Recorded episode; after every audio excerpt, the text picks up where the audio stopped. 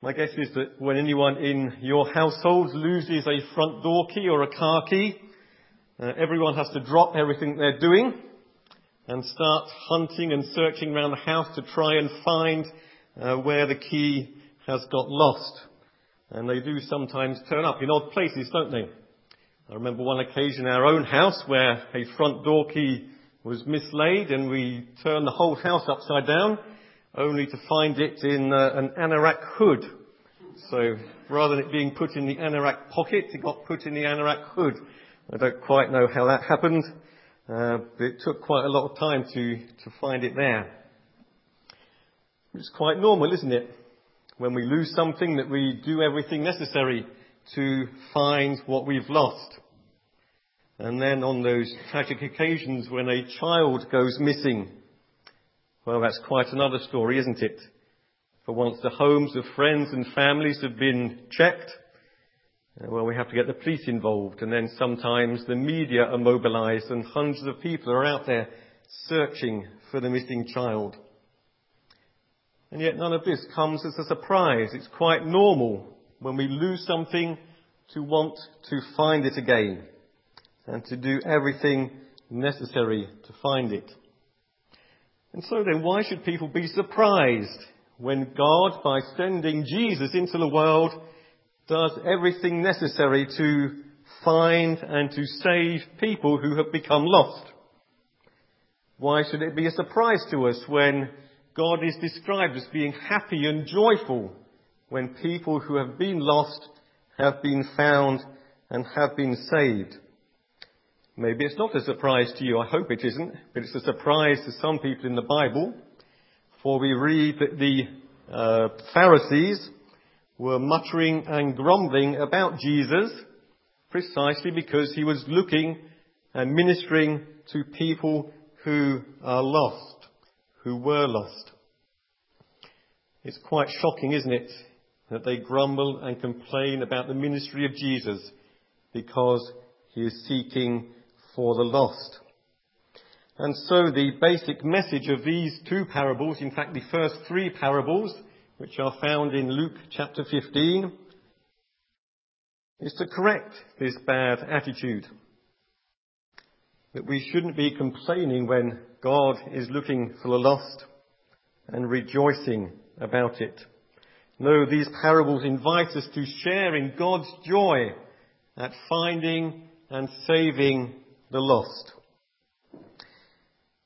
To understand this parable, these three parables in fact, we need to draw our attention to the people who are listening to Jesus. We learn in first, in chapter 15 verse 1, that there were tax collectors and sinners. Um, one translation in French translates it as notorious sinners. And they were there listening to Jesus. And then on the other hand, we have the Pharisees. Now, tax collectors, even in our own day and age, they aren't our favourite people, really, are they? But in first century Israel, they really were quite badly despised and looked down upon. Why? First, because they collaborated with the Roman establishment, the enemy occupier.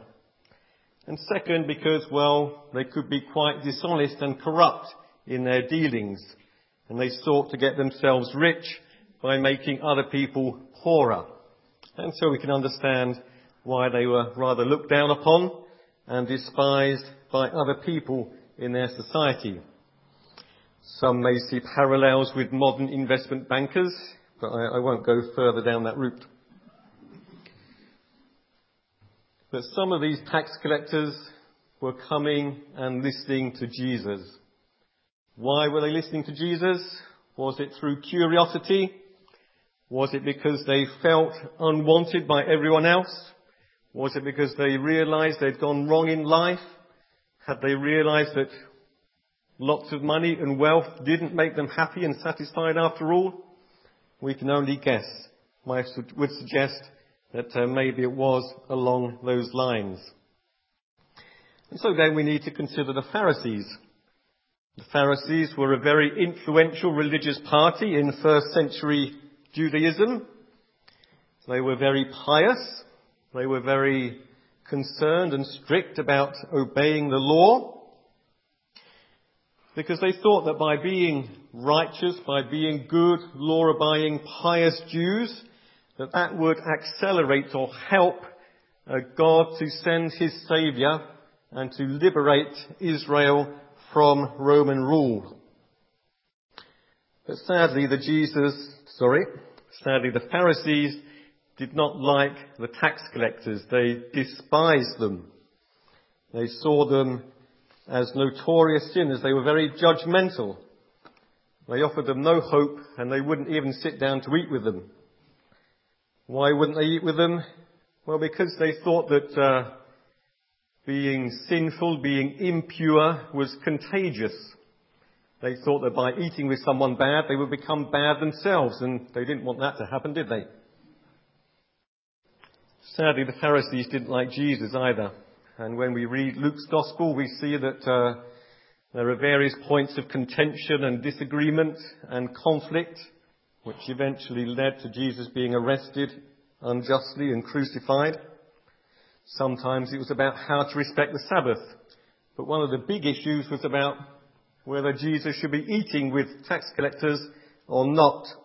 And that's what they're grumbling about in chapter 15 verse 2.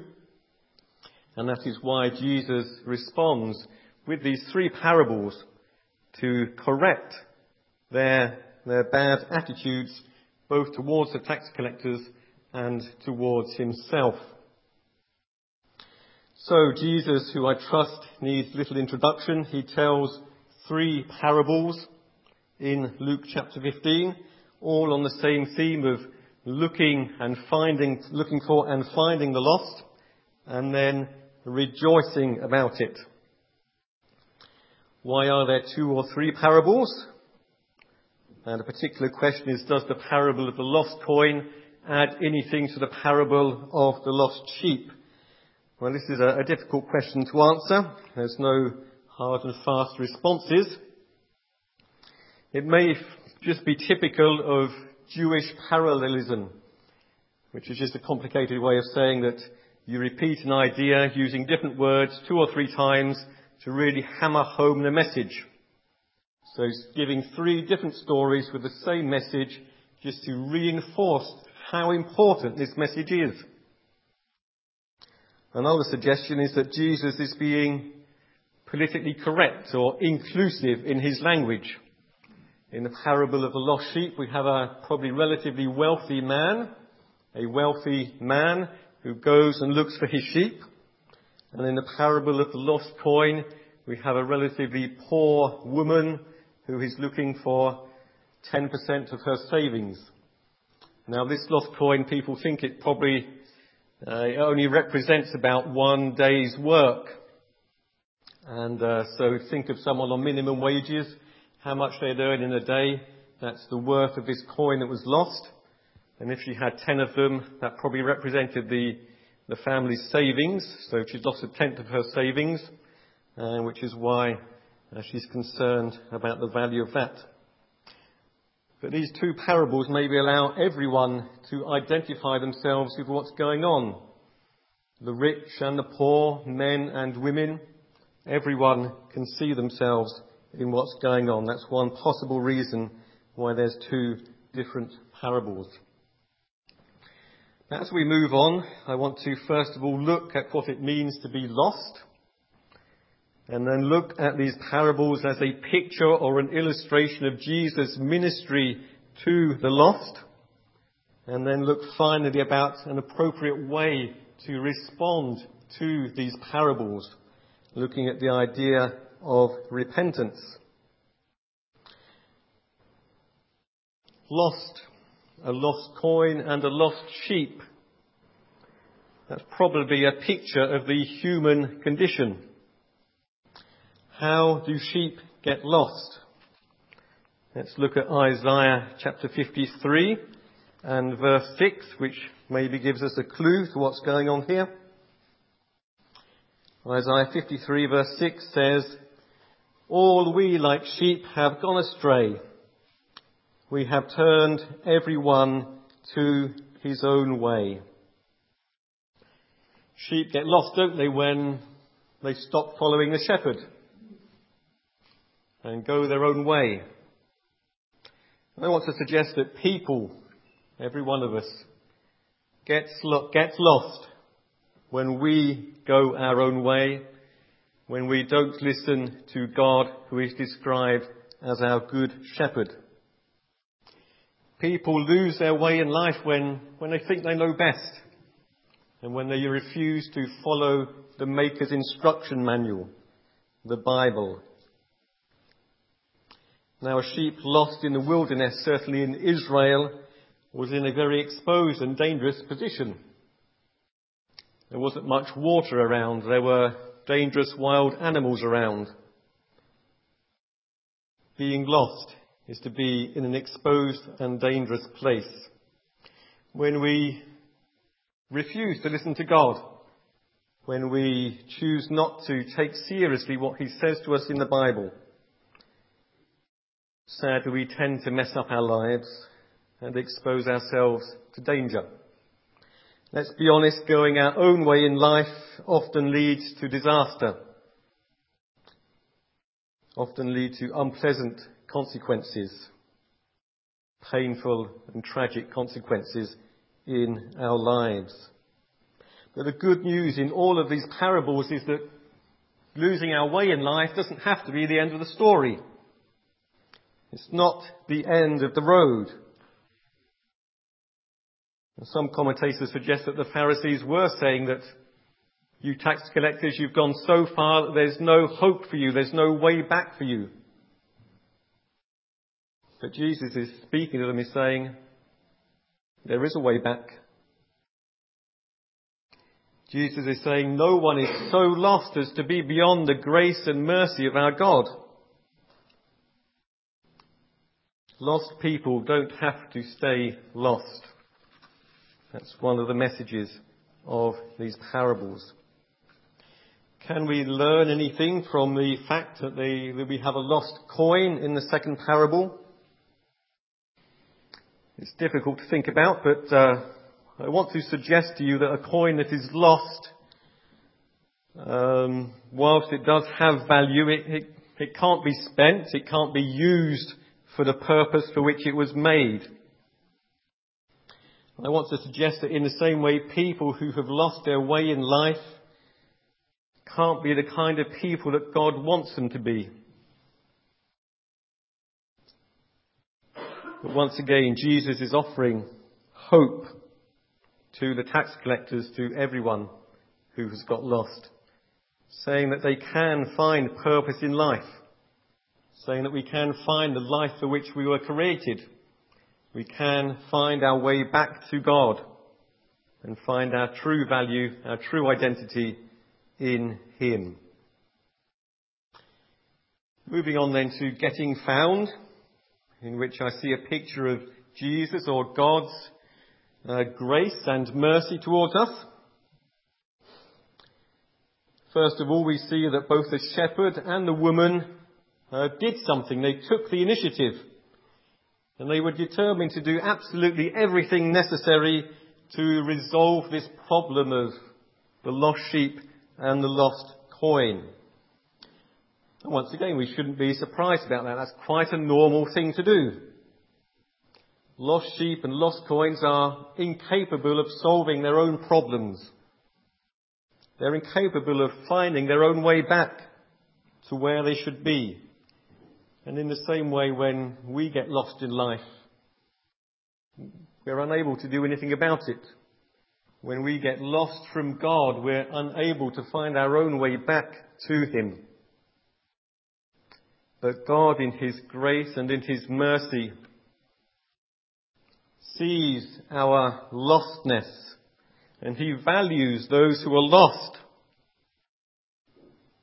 And He sees the task of finding us and saving us as something worthwhile, as in, even as a joyful undertaking. And God has done something about the lostness of people, men and women in our world. And what he has done is focused on the person of Jesus Christ. He has sent Jesus into the world, as Jesus says, to seek and to save the lost. Obviously, Luke 15 is before Jesus died and was raised again. But uh, taking the context of the whole Bible together, we see that God's solution to find and to save lost men and women is Jesus' cross, his death in our place, and his resurrection to become uh, Lord over all. What God has done to find and to save each one of us is focused upon, centered upon Jesus Christ, Him coming into the world to show God's grace and mercy and to save us. We then learn that the shepherd takes the sheep to a lost place, to a safe place, sorry. It's not in the text, but we can maybe presume that the woman put the lost coin in a safe place once it was found. And then there's a nice touch which really I, I, I love in this parable of the lost sheep, is that the shepherd puts the sheep upon it, his shoulders and he carries it all the way home. For me, that's a lovely picture of Jesus who loves and cares for those he has found and will do everything necessary to bring them to a safe and secure place, to bring them to our eternal destiny. The sheep may well have been exhausted, hungry, and weak. The shepherd doesn't push it. He doesn't kick it up the backside the shepherd carries it home. I want to tell you this morning, friends, that Jesus meets you wherever you are at. However far you may have strayed from God,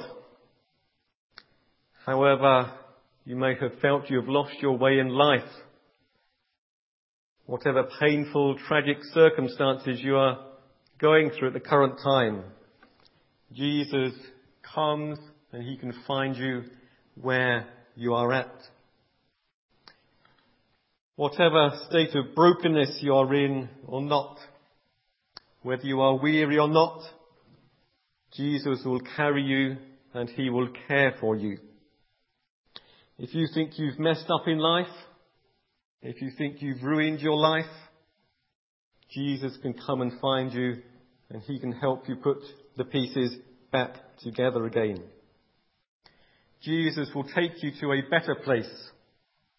Jesus will take you to a more secure, a safer place. That's perhaps above all a picture of eternity. But even in this life, life lived with Jesus is a better, a more secure, and a safer life.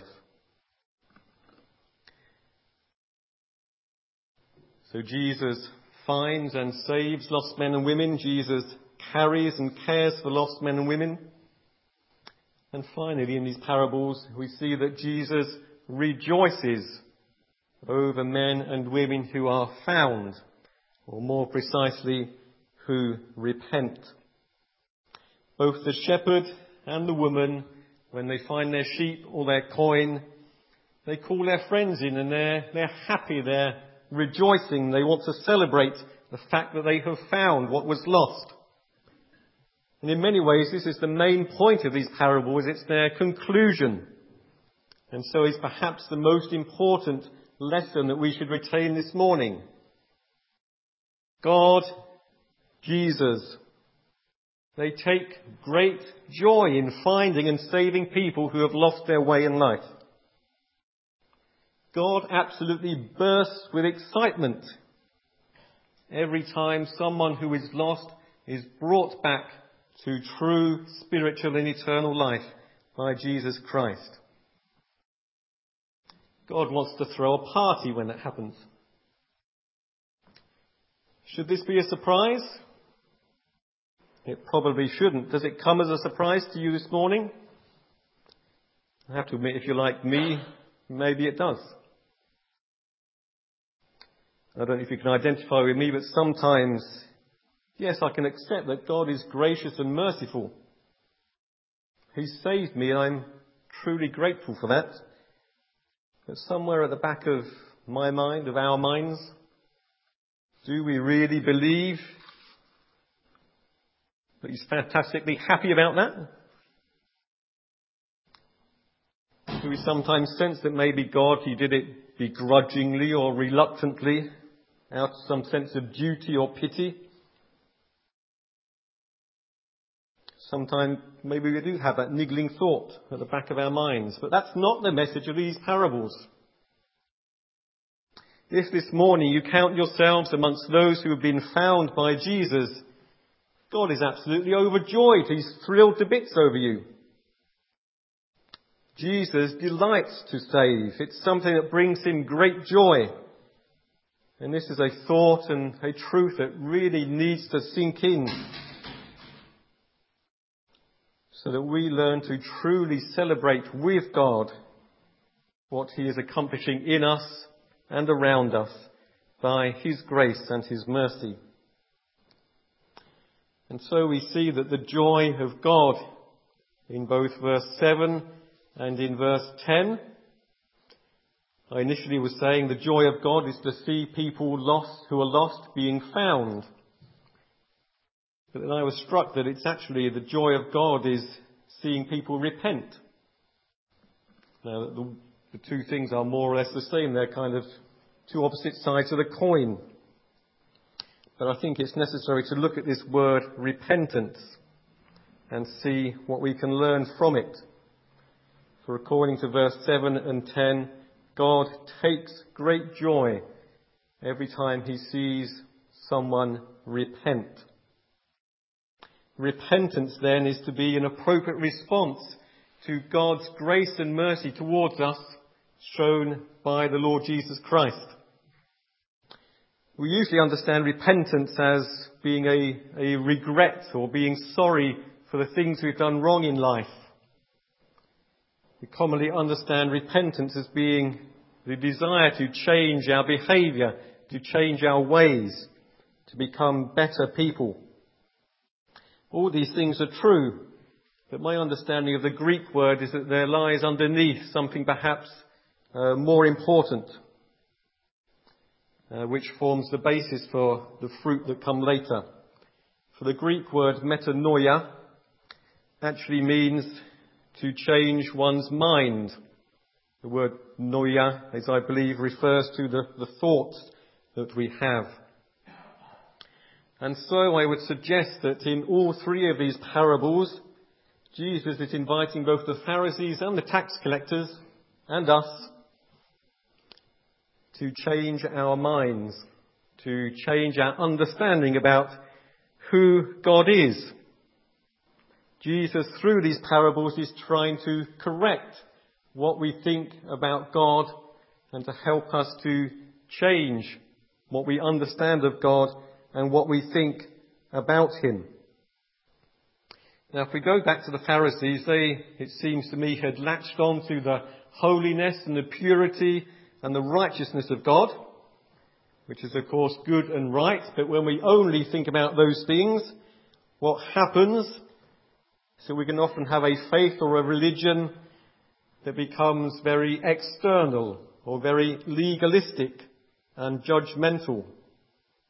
You see, the Pharisees, it seems to me, portrayed God more as a righteous judge, perhaps to the extent that they had eclipsed his love and his faithfulness and his grace and his mercy. And though, so they were presenting God in a very severe and merciless way, rather than a God who was merciful and also full of joy. They had sadly a rather judgmental and pessimistic faith rather than a grace-filled and hopeful faith. And maybe the tax collectors and other sinners had picked up on this. And they understood, well, if God's like that, then there's no hope for us, is there? We've messed up our lives and, well, there's no way back if God really is like that. But what these parables are saying to everyone who is listening is that you've got some wrong ideas about God. And if you have the same image of Him this morning, God wants you to understand that he's not like that, and that there's a lot more of him to discover. Luke chapter 15 absolutely explodes with grace and with joy and tells us that perhaps God is not quite the person you thought that he was. Having said this, just as an aside, it's perhaps true that in some circles today the pendulum has swung right the opposite way and that some believe that God is nothing but love and they forget uh, his holiness and his righteousness. So uh, Jesus in these parables is maybe correcting one extreme, but we need to be careful not to go to the other extreme, which can lead to some different problems, uh, such as moral laxity or maybe a tendency to believe that everyone will be all right on the night, or universalism. So what we need to do really is grow all the time in our understanding of who God really is. Constantly refining that. But having said that, said that, the primary message of these parables is that God is putting on display His grace and His mercy and His joy in sending Jesus as the Saviour. And He wants to change our minds and our hearts by this sense of grace and this sense of joy in our Saviour. I served uh, quite a few years as a missionary in France, and on quite a few occasions when I was talking to people about uh, their faith or their religion and how they viewed God, uh, they would describe God in French as a père fouettard. Now the best translation I can come up with is, well they're describing God as a dad with a whip.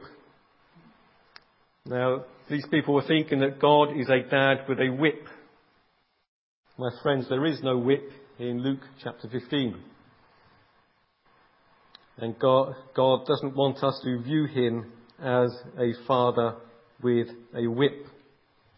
As I said earlier, the shepherd carries the sheep back. He doesn't kick it or beat it all the way back. Maybe there's a second thing that we need to repent of or examine ourselves about or change our minds about. Firstly, these parables enlarge our vision, our understanding of God's grace and His joy and His mercy. Uh, we want, need to change our understanding to include that in our image of God. But maybe at a second level, these parables want us to change how we view people around us, how we view those who we may label as lost, or who we may label in all kinds of different ways, who may be despised or marginalized by society. God doesn't want us to view them as people to judge, as people to complain about, as people to criticize. He wants us to view them as people who are in need of God's grace, who are in need of Jesus' love, who need to be offered that hope of a fresh start, offered that hope of a new beginning with the Lord Jesus Christ. So yes, change our image of God, repent or change our minds about who God is, change our minds about who people around us are as well and our attitudes towards them. So as I conclude, I just want to draw out briefly uh, maybe three lessons, three invitations. Just a reminder for anyone this morning who may feel that they've lost their way in life, who may be discouraged or in despair about that.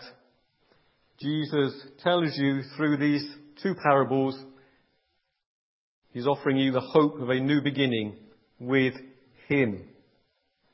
You may have grown up with a false or distorted or wayward idea about who God is and what He is like. Perhaps that's been influenced by the media, which certainly present God in a very negative way. I hope that these parables will help you to change your minds about who God is and to see God as someone who offers grace and love and who would be delighted if you would to return to him. Secondly, there's an invitation or a call to all of us, whether we've been found by Jesus lots of years ago or just recently. To continue correcting and improving and refining our understanding and our vision of God's grace and His joy. And it's a call for us to partake or to share in that grace and joy in such a way that it will kill off the last vestiges of legalism and judgmentalism that can so commonly affect our lives. It's a call for us to celebrate together all the good things that God is doing in our lives and in the lives of other people and in the lives we hope those we seek to reach in the community around us. We are to be a community of celebration and of joy because of what is doing, God is doing for us, through us, and around us. And then finally, there's perhaps a call or an invitation to follow Jesus in his kind of ministry to a lost world. To follow Jesus by announcing and teaching that message of grace and joy. To follow Jesus by being an example of that message of grace and hope and joy by the way in which we love our neighbours and seek to communicate God's grace towards them going, taking deliberate steps towards those who are lost, those who have lost their way in life, meeting them where they are at, caring for them, persevering with them, and rejoicing with them over all that God is accomplishing in their lives. Finally then, I trust that in some small way this morning, if in some small way you have changed your mind about God, had in some small or big, fresh way appreciated His grace and His joy. If that has been accomplished this morning, then I'd be a happy man. But even more, if that's been accomplished this morning, God will be rejoicing.